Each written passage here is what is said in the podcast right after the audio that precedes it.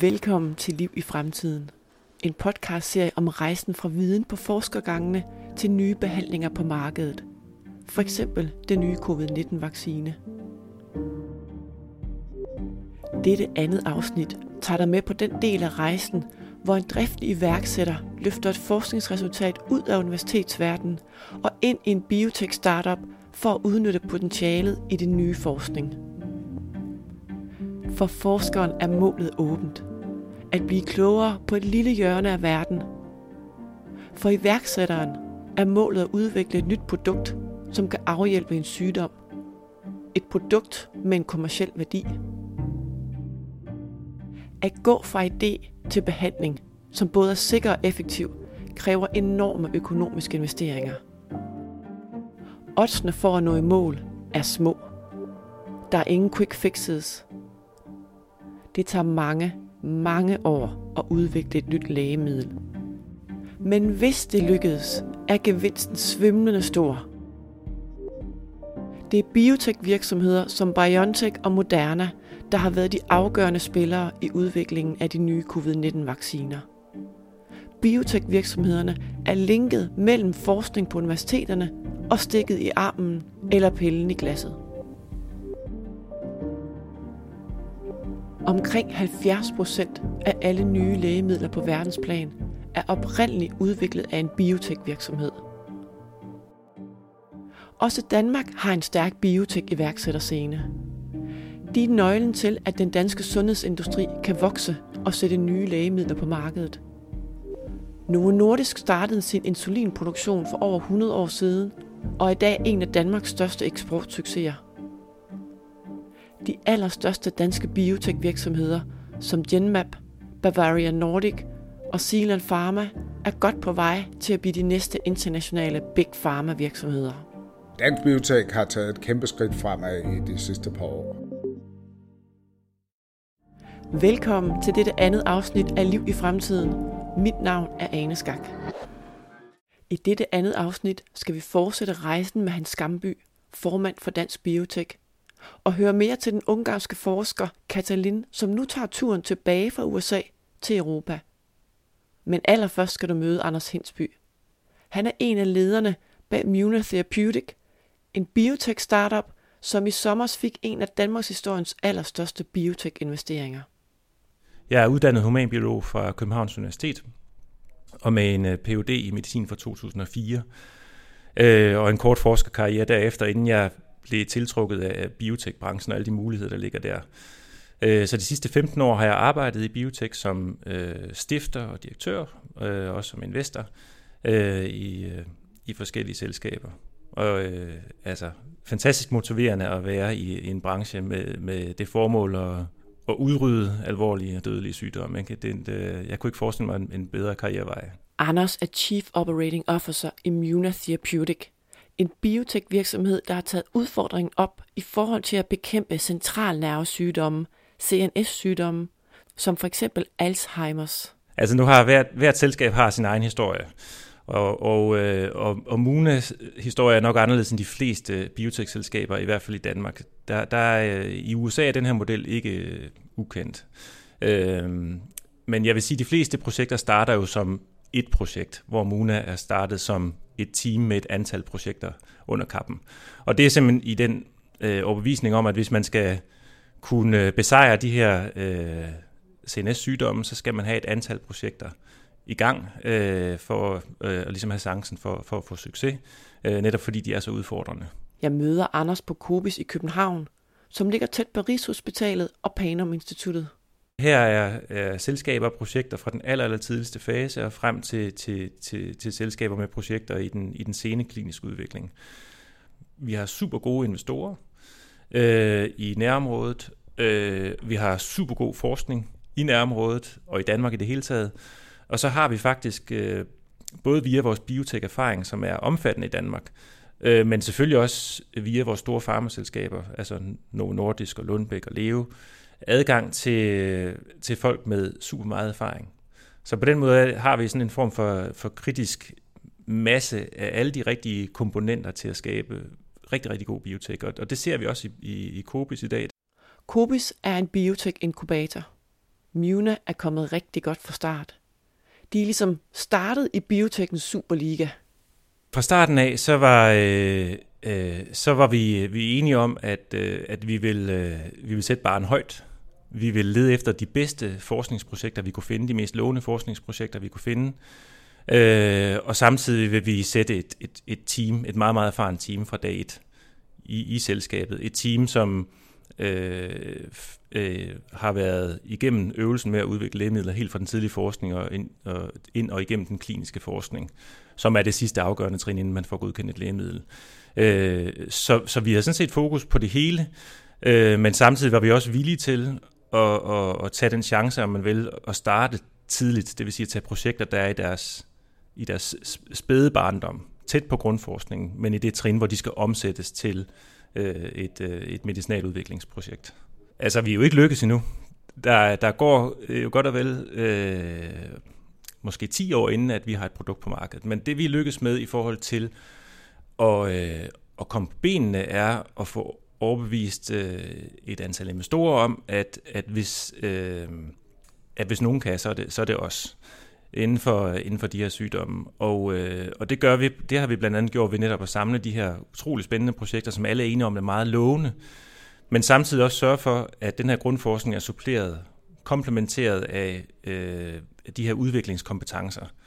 Og det er jo tit der, man ser problemet, for når, når, når forskning skal spindes ud af universiteterne, eller grundforskning skal, skal laves til øh, biotech-projekter. Det er den her... Øh, sammenstød eller sammensmeltning af forskning med, med produktudvikling.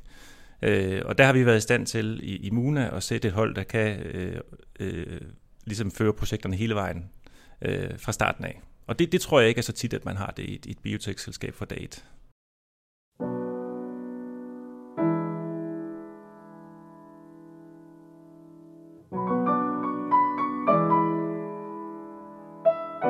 Den ungarske forsker Katalin Karikó har i over tredive år forsket i em R N A-molekylet i U S A. Katalin har sammen med Drew Weissman haft et gennembrud i em R N A-forskningen og er overbevist om, at det kan bruges i fremtidens behandlinger. Licensen til deres forskningsresultater er allerede solgt til den amerikanske virksomhed Moderna. Nu vil Katalin selv tage skridtet ud af universitetsverdenen og ind i en biotech-startup-verden, hvor hun kan omsætte forskning til resultater i form af nye behandlingsmetoder. Derfor rejser hun i tyve tretten til Tyskland. Hun skal mødes med chefen fra en nystartet biotech-virksomhed. BioNTech hedder virksomheden, som ligger i Sydtyskland. BioNTech er startet af de tyrkisk-tyske forsker og ægtepar Uğur Sahin og Özlem Türeci.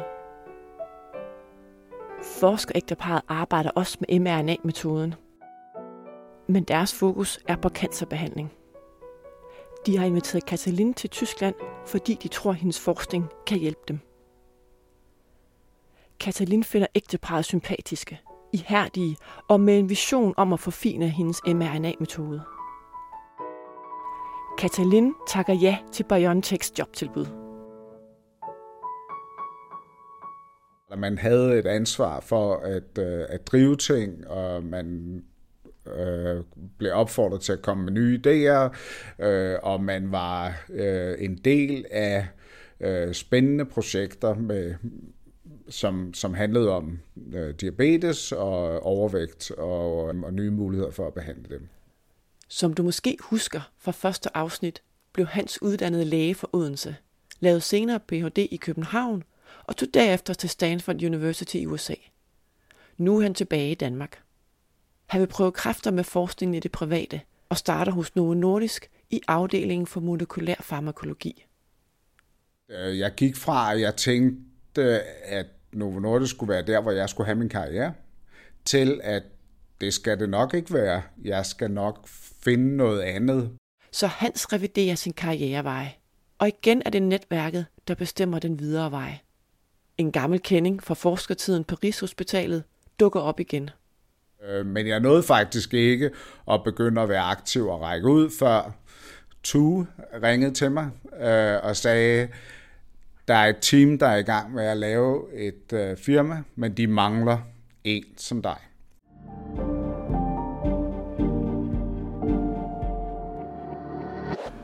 Jeg var lige blevet far for en gang. Øh, øh, altså, har man et job øh, om et år eller to og så videre, så, så, så det var der et skridt ud i usikkerheden. Hans var i tvivl om skiftet fra Novo Nordisk til en nystartet biotech-virksomhed.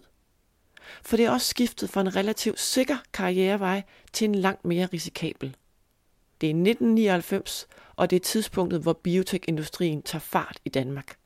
Så på det tidspunkt er Bankinvest øh, aktiv og begynder at lave investeringer og selskaber som øh, Pharmexa og Genmab øh, bliver startet øh, i Danmark. Der skete et skift i hvert fald for mig, øh, at, øh, at pludselig var der det her med, at der blev stiftet selskaber, øh, og som lavede spændende forskning og øh, som kunne rejse penge.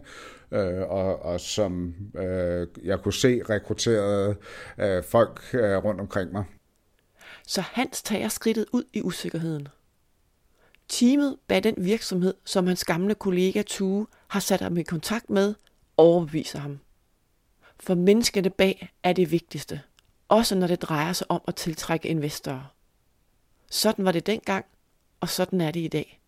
Det var i nitten nioghalvfems, der kunne man rejse firs millioner kroner på nogle få måneder øh, på basis af et kompetent team, men nogle relativt vage idéer om, hvad vi egentlig ville. Det gælder om at investere i et godt team, fordi selv med den brillante biologiske idé, så er der ingen af os, der kan forudse, hvordan det går. Øh, så du har brug for nogen, der er i stand til at justere historien og måske springe helt fra historien, hvis det viser sig, at den ikke holder, og så finde på noget nyt. Og det kan det gode team, det dårlige team, blive hængende, også selvom historien er dårlig.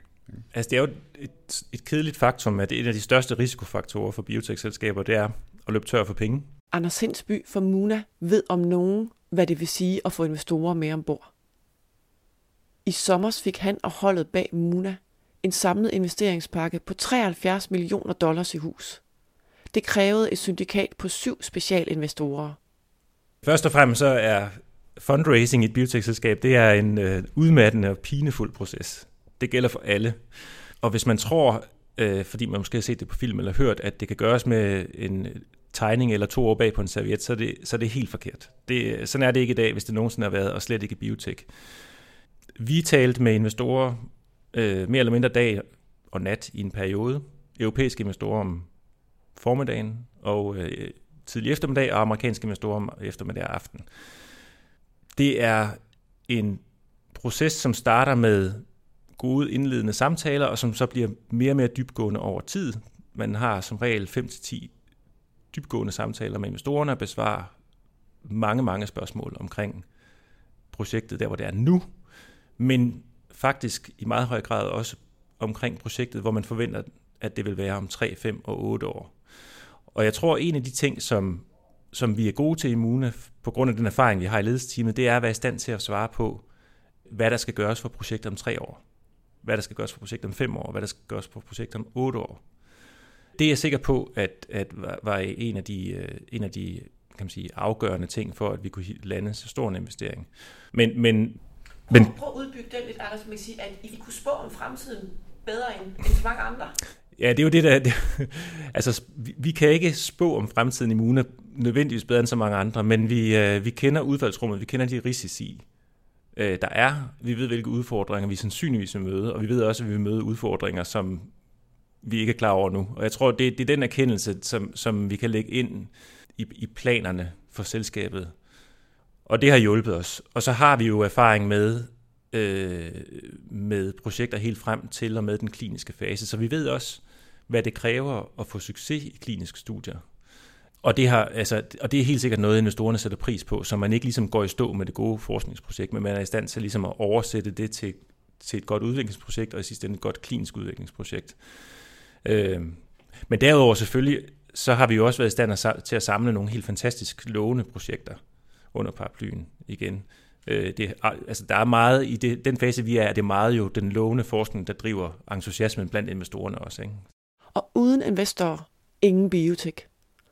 Men at gå ind i biotek er ikke det samme som at se et sikkert afkast rundt om hjørnet. Det er jo en af de kæmpe store udfordringer med biotek, at det tager så lang tid, og at investorerne som regel øh, vil, øh, har en horisont på fire til syv år, sådan godt og vel. Ikke? Og øh, MUNA er helt klart øh, bygget til at kunne tage sine projekter ind i den kliniske fase. Og også til det punkt, hvor vi kan vise, at det virker i patienter. Den sidste del af rejsen, som hedder at, at udføre de afgørende kliniske forsøg og den kommercielle proces med at lancere et lægemiddel, det er vi ikke bygget til. Det, det, kan, man, det kan vi tilføre over tid, men, men det er ikke sikkert, at vi når der til nogensinde. Jeg tror, det vigtige for os er ligesom at vise øh, investorerne og gøre klart for os selv, at vi kan tage det helt frem til det tidspunkt, hvor vi kan vise, at det virker patient. Det er jo, det er jo utroligt, hvad hedder det, værdifuldt målepunkt eller datapunkt for, for et biotekprojekt at nå dertil. Øh, og det håber jeg, at vi kan, og hvad der sker derefter, det er, øh, det er et godt spørgsmål.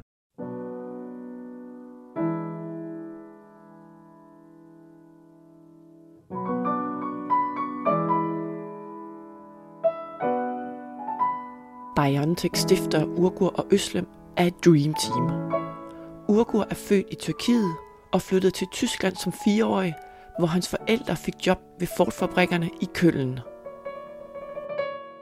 Özlem blev født i Tyskland, hvor hendes tyrkiske fødte far var kirurg på et lille katolsk hospital sydvest for Bremen. De fandt begge inspiration i deres dobbeltkulturelle opvækst. Uğur bliver en mønsterbryder, da han starter medicinstudierne ved Köln Universitetet. Efter at Uğur har færdiggjort sin P H D i cancerimmunterapi, bliver han ansat på Saarland Universitetet i Hamburg. Her læser Özlem medicin. De bliver gift i to tusind og to.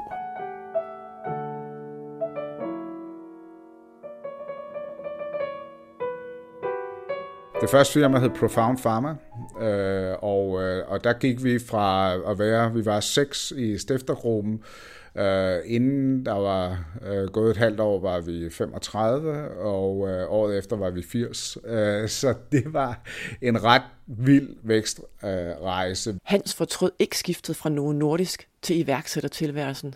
Det gik godt. Da der var gået et år, fik de tilbuddet om at sælge den nystartede virksomhed til det amerikanske firma Maxigen. Det var midt i biotekboblen, og det var et tilbud, de ikke kunne sige nej til.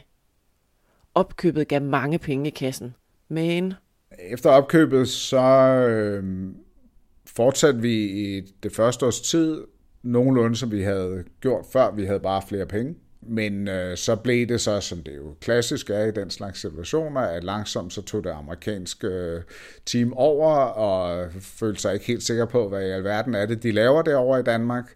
Øh, og øh, så det blev et mere og mere besværligt øh, forhold, og efterhånden var der flere af øh, mine kolleger, som forlod selskabet.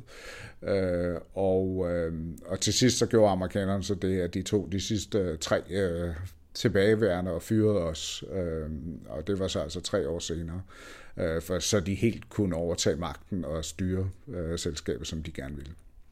Filosofisk var vi meget forskellige. Øh, ledelsesmæssigt den måde, vi gerne ville øh, drive virksomheden på, øh, meget, meget forskellige, men, men jeg havde den naive tanke, at øh, hvis vi bare gør det, der er rigtigt, øh, og hvis vi bare driver projekterne fremad, øh, så indser de jo, at at det er faktisk godt, det der kommer over fra Danmark. Så, så projekterne kørte videre, men jeg vil være fræk og sige, at det lykkedes amerikanerne at køre rigtig gode projekter i sænk. Andre firmaer har så faktisk lavet versioner af de lægemidler, vi havde i gang. Så, så jeg mener, at der var ikke noget i vejen med konceptet, der var ikke noget i vejen med det, vi havde lavet, men der blev taget nogle dårlige beslutninger. Hans blev hurtigt involveret i flere biotech-startups. Nu er vi fremme ved to tusind og tre, og det er sværere at rejse de helt store beløb i dansk biotech, end de havde været blot få år tilbage. Så det var en helt anden måde at køre på. Det var meget virtuelle øh, virksomheder. Det var meget samarbejder med en konsulent her og en professor der.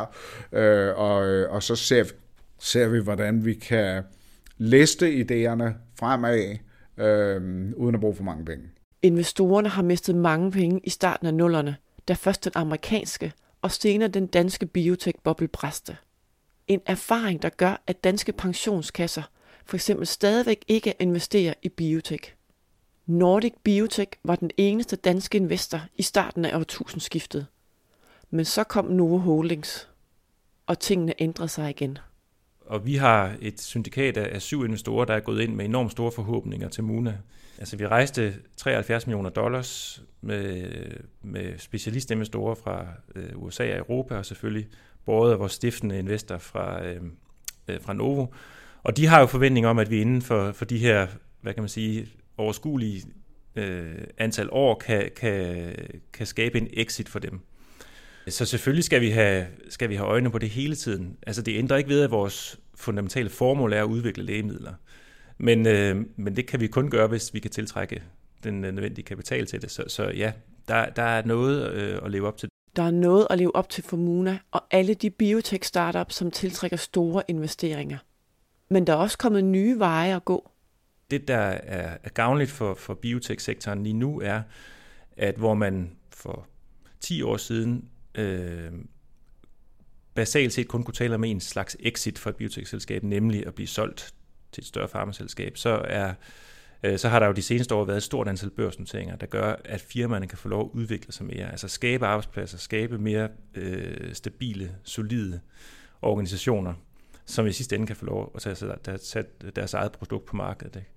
Ikke? Så det skaber nogle nye horisonter, som vi ikke havde for, for ja, ti år siden, fem til ti år siden. Jeg udfordrer Anders lidt. Det kan man vist godt tillade sig, når man sidder over for en, der har været med til at hive treoghalvfjerds millioner dollars hjem for nylig. Hvad er det, der gør, at man overhovedet vil smide så mange penge ind i noget så usikkert? Det her med et biotech-selskab udefra set godt kan virke lidt som en lotto-kupon. Og det, det er rigtigt nok, og det, og det bliver man jo tit mødt med, også fra investorer.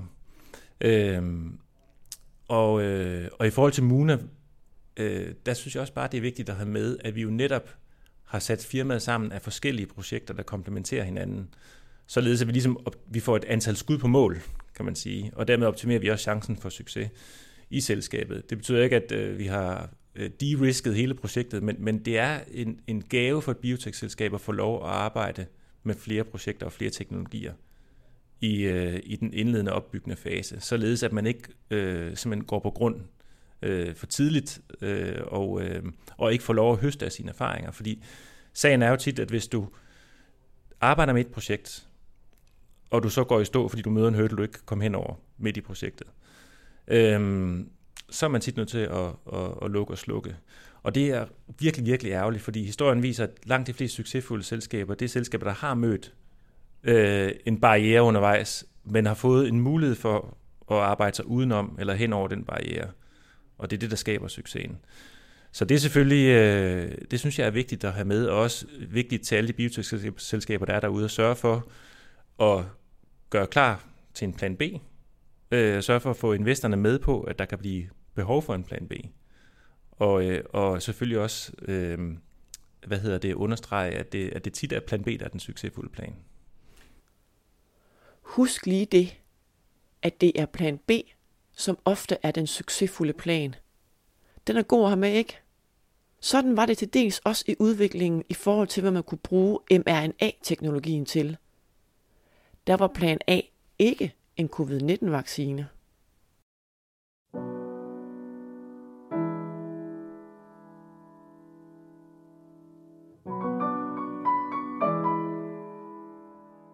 Özlem og Uğur flytter til Mainz og starter deres første biotech-virksomhed sammen i to tusind og et.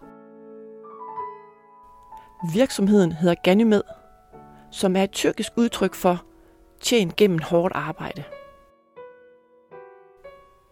Ganymed viser lovende resultater inden for cancerterapi, og i tyve seksten sælger de virksomheden til den japanske medicinalvirksomhed Astellas. I to tusind og otte skaber Özlem og Uğur sammen med den østrigske onkologist Christopher Über en ny biotekvirksomhed. Det er BioNTech. Deres mål er at få kroppen til at producere egne antigener mod visse cancerformer ved hjælp af em R N A-metoden. I tyve tretten får de urmoderen til nyere tids em R N A-videnskab, Katalin Karikó, med ombord.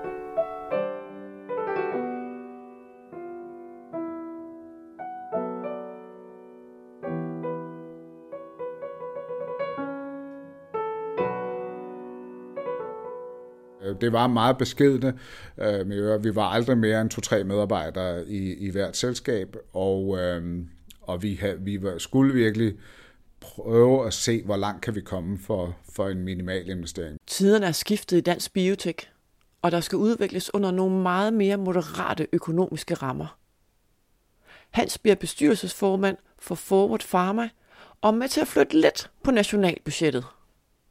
Forward Pharma lavede et, et rigtig godt studie i psoriasis, øh, som så dannede basis for øh, et patent, øh, og det var så et patent, der øh, senere i to tusind og sytten øh, bliver solgt. Øh, Biogen, et stort amerikansk firma, køber en licens øh, og betaler så mange penge for det, at, øh, at det faktisk kan ses på det danske nationalbudget i det kvartal. Det, det er jo sådan en, en sjov historie, øh, men, men Forward Pharma startede som et rigtigt øh, biotekselskab, lavede øh, god forskning, havde en rigtig god idé til, til et nyt lægemiddel, øh, og udviklede sig så til primært at være en historie om et rigtig godt patent, Øh, og øh, som, som man så lavede et partnerskab øh, på. Patenter er en helt central del af biotekindustrien. Hvis ikke en biotekvirksomhed kan tage patent på ideen, så er den intet værd.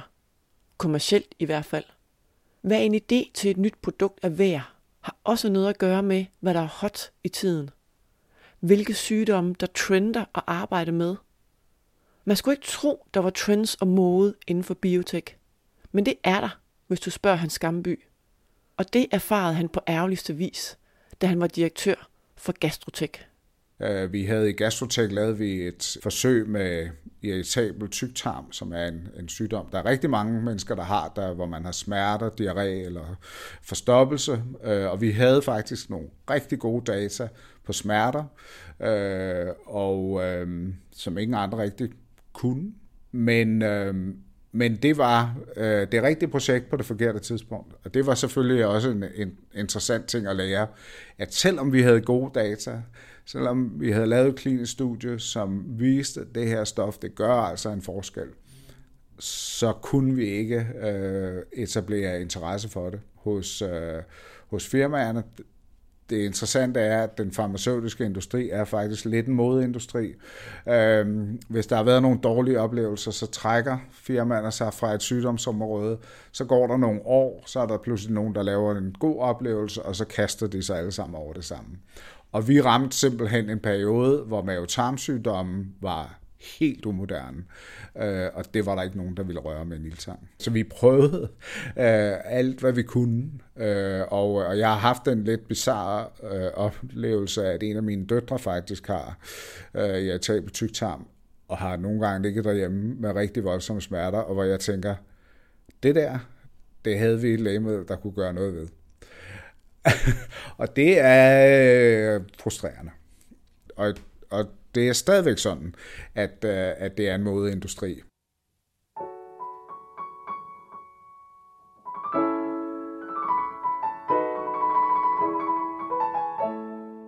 U S A arbejder Moderna også med em R N A-teknologien. Stamcellebiologen Derek Rossi fra Harvard University har stiftet Moderna i to tusind og elleve. Virksomheden er baseret på en videreudvikling af Katalin og Drews banebrydende publicering fra tyve nul fem. Et kapløb er i gang. Men hverken Moderna eller BioNTech ved, at det bliver et kapløb om udviklingen af en vaccine mod en global coronaepidemi. De udvikler med fokus på helt andre sygdomme. De ved ikke, hvad der venter dem rundt om hjørnet.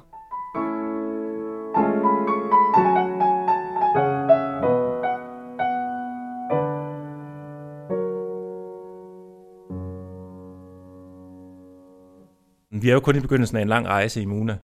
Tilbage til Anders Hinsby fra MUNA. Og et kig ud i fremtiden. Herfra kører vel alt på skinner, eller? Foran os ligger den proces at klargøre de her projekter til klinisk udvikling. Og vi er stadigvæk et par år, eller tre, fra klinisk udvikling i MUNA. Og det er den øh, en formel øh, proces, hvor man anskueliggør, at de her projekter kan egne sig til simpelthen at blive testet og, og brugt i mennesker. Og hvor man får testet robustheden af den der originale videnskabelige hypotese, altså at det kan have en indvirkning på de her alvorlige sygdomme. Om to-tre år er det vores forhåbning, at vi så er klar til de kliniske studier. Og, og nogen vil vide, at de kliniske studier gennemgår tre faser, altså hvor man starter i, i at teste i raske frivillige, om produktet er sikkert. Og derefter bevæger man sig over i, i patienter med relevante sygdomme, indtil man har gennemført et eller to fase tre forsøg, og så kan man få godkendelse. Og øh, det, det ligger stadigvæk nogle år frem i tiden. Og, og som sagt, fra der vi er nu til godkendelse af et nyt medicinalprodukt, om alt går vel, så, så kan vi nå det inden for, lad os sige, øh, otte til ti år. Hvad kan forhindre, at I når i mål? Øh, ja, nu fokuserer vi jo på... Øh, vi starter lige med, hvad kan forhindre, så skal ja. Vi sige det til med Vestern. Bare sige det til mig. Ja, okay. Øh, altså, der er utrolig mange ting, som i sidste ende øh, kan have indflydelse på, øh, om dit projekt bliver en succes. Og sagen er jo bare, at oddsene er imod et projekt, øh, at, at et projekt på det stadie, hvor vi er nu, når hele vejen i mål. Det, øh, altså det, første, det første kritiske punkt for, for, for projekterne i MUNA er det her med at kunne omsætte den grundforskning til et medicinaludviklingsprojekt. Og der er det ofte, at øh, et af problemerne her er ofte, at, at forskerne er utrolig gode til at zoome ind på den biologiske mekanisme, som i det her tilfælde er relevant for, øh, lad os sige, Alzheimers sygdom. Men så snart det kommer ind i en biotekvirksomhed, så er vi nødt til at zoome ud igen og kigge på den menneskelige organisme som helhed. Både i forhold til at forstå, hvordan at projektet kan virke mod sygdom, men i høj grad også til for at forstå, hvordan at man kan undgå eller kan risikere bivirkninger. Og den proces er, er fyldt med, med risici for, at, at projektet kuldsejler. Det kan godt være svært for, for forskere nogle gange at forstå, at brilliant forskning ikke en til en kan overføres til, til gode medicinalprodukter, men der er så mange andre parametre, der spiller ind, og blandt andet sikkerhedsprofilen af, af, af den mekanisme, man arbejder med. Så det er en ting, og derudover så er der jo et antal af parametre, som, øh, altså, øh, som især de kliniske faser, Øh, gør, øh, at det er risikofyldt farvand, ikke? Fordi at du skal kunne måle en effekt på mennesker. Og det lyder simpelt, men det er det ikke. Det, det, er, det er ofte svært. Lad os tage igen eksemplet Alzheimers sygdom. En sygdom, der udvikler sig over ti til femten år. I et klinisk studie skal du være i stand til at se en klar forbedring i de her patienter over en ganske kort periode. Og, øh, og, øh, og, det, og det, det er altså meget, meget svært. Øh, Og så i sidste ende er der jo selvfølgelig de kommercielle faktorer, der hvor businessdelen kommer ind, øh, hvor det hele også skal gå op. Ikke? Altså du, du, du skal kunne tjene penge på det her produkt på markedet, så der er en masse med patentrettigheder og, og salg og så videre. Så øh, der er mange ting, der kan gå galt. Men hvis vi lykkes, så er gevinsten også ultimativt så meget, så kæmpestor, at det er det hele værd. Det er klart. Det er klart. At nå målet og finde nye behandlingsformer, det er drømmen. For investoren, for iværksætteren. Og for de patienter, der oplever, hvilken livsforandring det kan være med et nyt præparat på markedet. Eller en vaccine, som ikke kun ændrer på individ, men også på samfundsplan. Men hvad når det ikke sker? Når rejsen ikke slutter ved det ønskede mål om et nyt produkt? Hvis dit mål er at, at være med til at udvikle medicin, der kan hjælpe mennesker med alvorlige sygdomme, så er det motivation i sig selv, og det er selvfølgelig fantastisk, hvis og når det lykkes. Men i bund og grund synes jeg, at, at motivationen for mig ligger i processen selv. Jeg kan ikke se et, et, et meget mere øh, givende sådan karriereprojekt, end at arbejde med det. Og du har ret i, at det, at, det ikke, at det ikke altid lykkes, men jeg vil så sige, også af egen erfaring, at, når, at hvis man ikke når i mål med at få et godkendt produkt ud, så er det tit, at de ting, man har lavet gennem i forskningen, de kliniske studier, man har lavet, har produceret data, som kan hjælpe andre til øh, muligvis at nå i mål med deres projekter. Det er klart, det er ikke nødvendigvis det, investorerne beder om, men i, i sidste ende synes jeg faktisk, at, øh, at den helhedsbetragtning er værd at tage med. Fordi sådan, det er tit sådan, det er, for at sige det lige ud. Man hjælper andre til at komme i mål med projektet. Det er ikke altid det at være first mover, er det, der skaber den helt store succesen. Så lad lige den stå. Det lykkes ikke altid at nå i mål, men så hjælper man andre. Eller, som han siger det, man kan sagtens have et helt liv i biotech, uden at nå at udkomme på markedet. Målet er dog til at få øje på for Katalin, Özlem og Uğur i BioNTech og Derek i Moderna. Dem skal du høre mere om i næste og sidste afsnit. Her skal du også møde den dansker, som var med til at bringe amerikanske Pfizer på sporet af BioNTech-samarbejdet. Vært og tilrettelægger er Ane Skak, redaktion Lea Remmer og Anders Hoff, dramaturgisk sparring Niels Bjørn.